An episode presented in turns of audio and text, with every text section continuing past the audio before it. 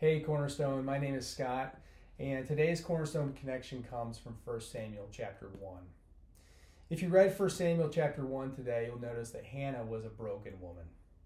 She was experiencing incredible grief because she was a woman who desperately wanted to have a child but could not. And what we see is that in the midst of her pain, in all the anguish and distress that she had experienced, she ran to the Lord in prayer. And that made all the difference. But the reality is, the people around here were less than helpful.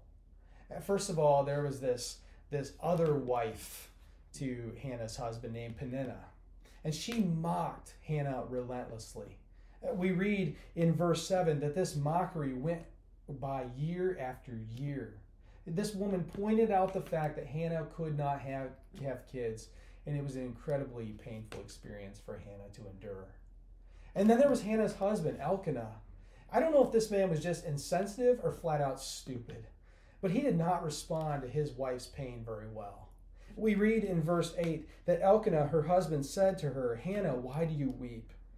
And why do you not eat? And why is your heart sad?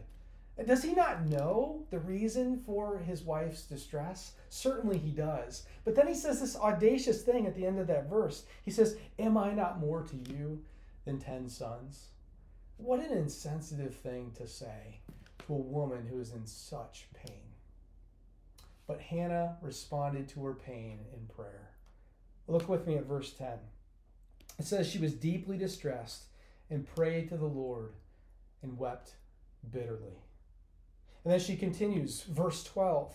As she continued praying before the Lord, Eli the priest observed her mouth, and Hannah was speaking in her heart, and only her lips moved, and her voice was not heard. She couldn't even put words to her prayer because the pain was so intense. Now, Eli thought that she was drunk, but she responds here in verse 15 No, my Lord, I'm a woman troubled in spirit. I'm not drunk. I haven't had wine. I haven't had strong drink, but I've been pouring out my soul before the Lord. What a good example to us.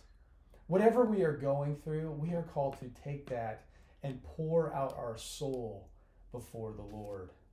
And we notice that that made all the difference here.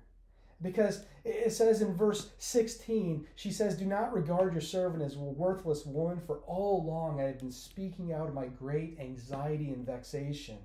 I've been pouring out my soul, she's saying. And then Eli answered, Go in peace. Go in peace. And the God of Israel grant your petition that you have made to him. And she said, Let your servant find favor in your eyes. Now notice this.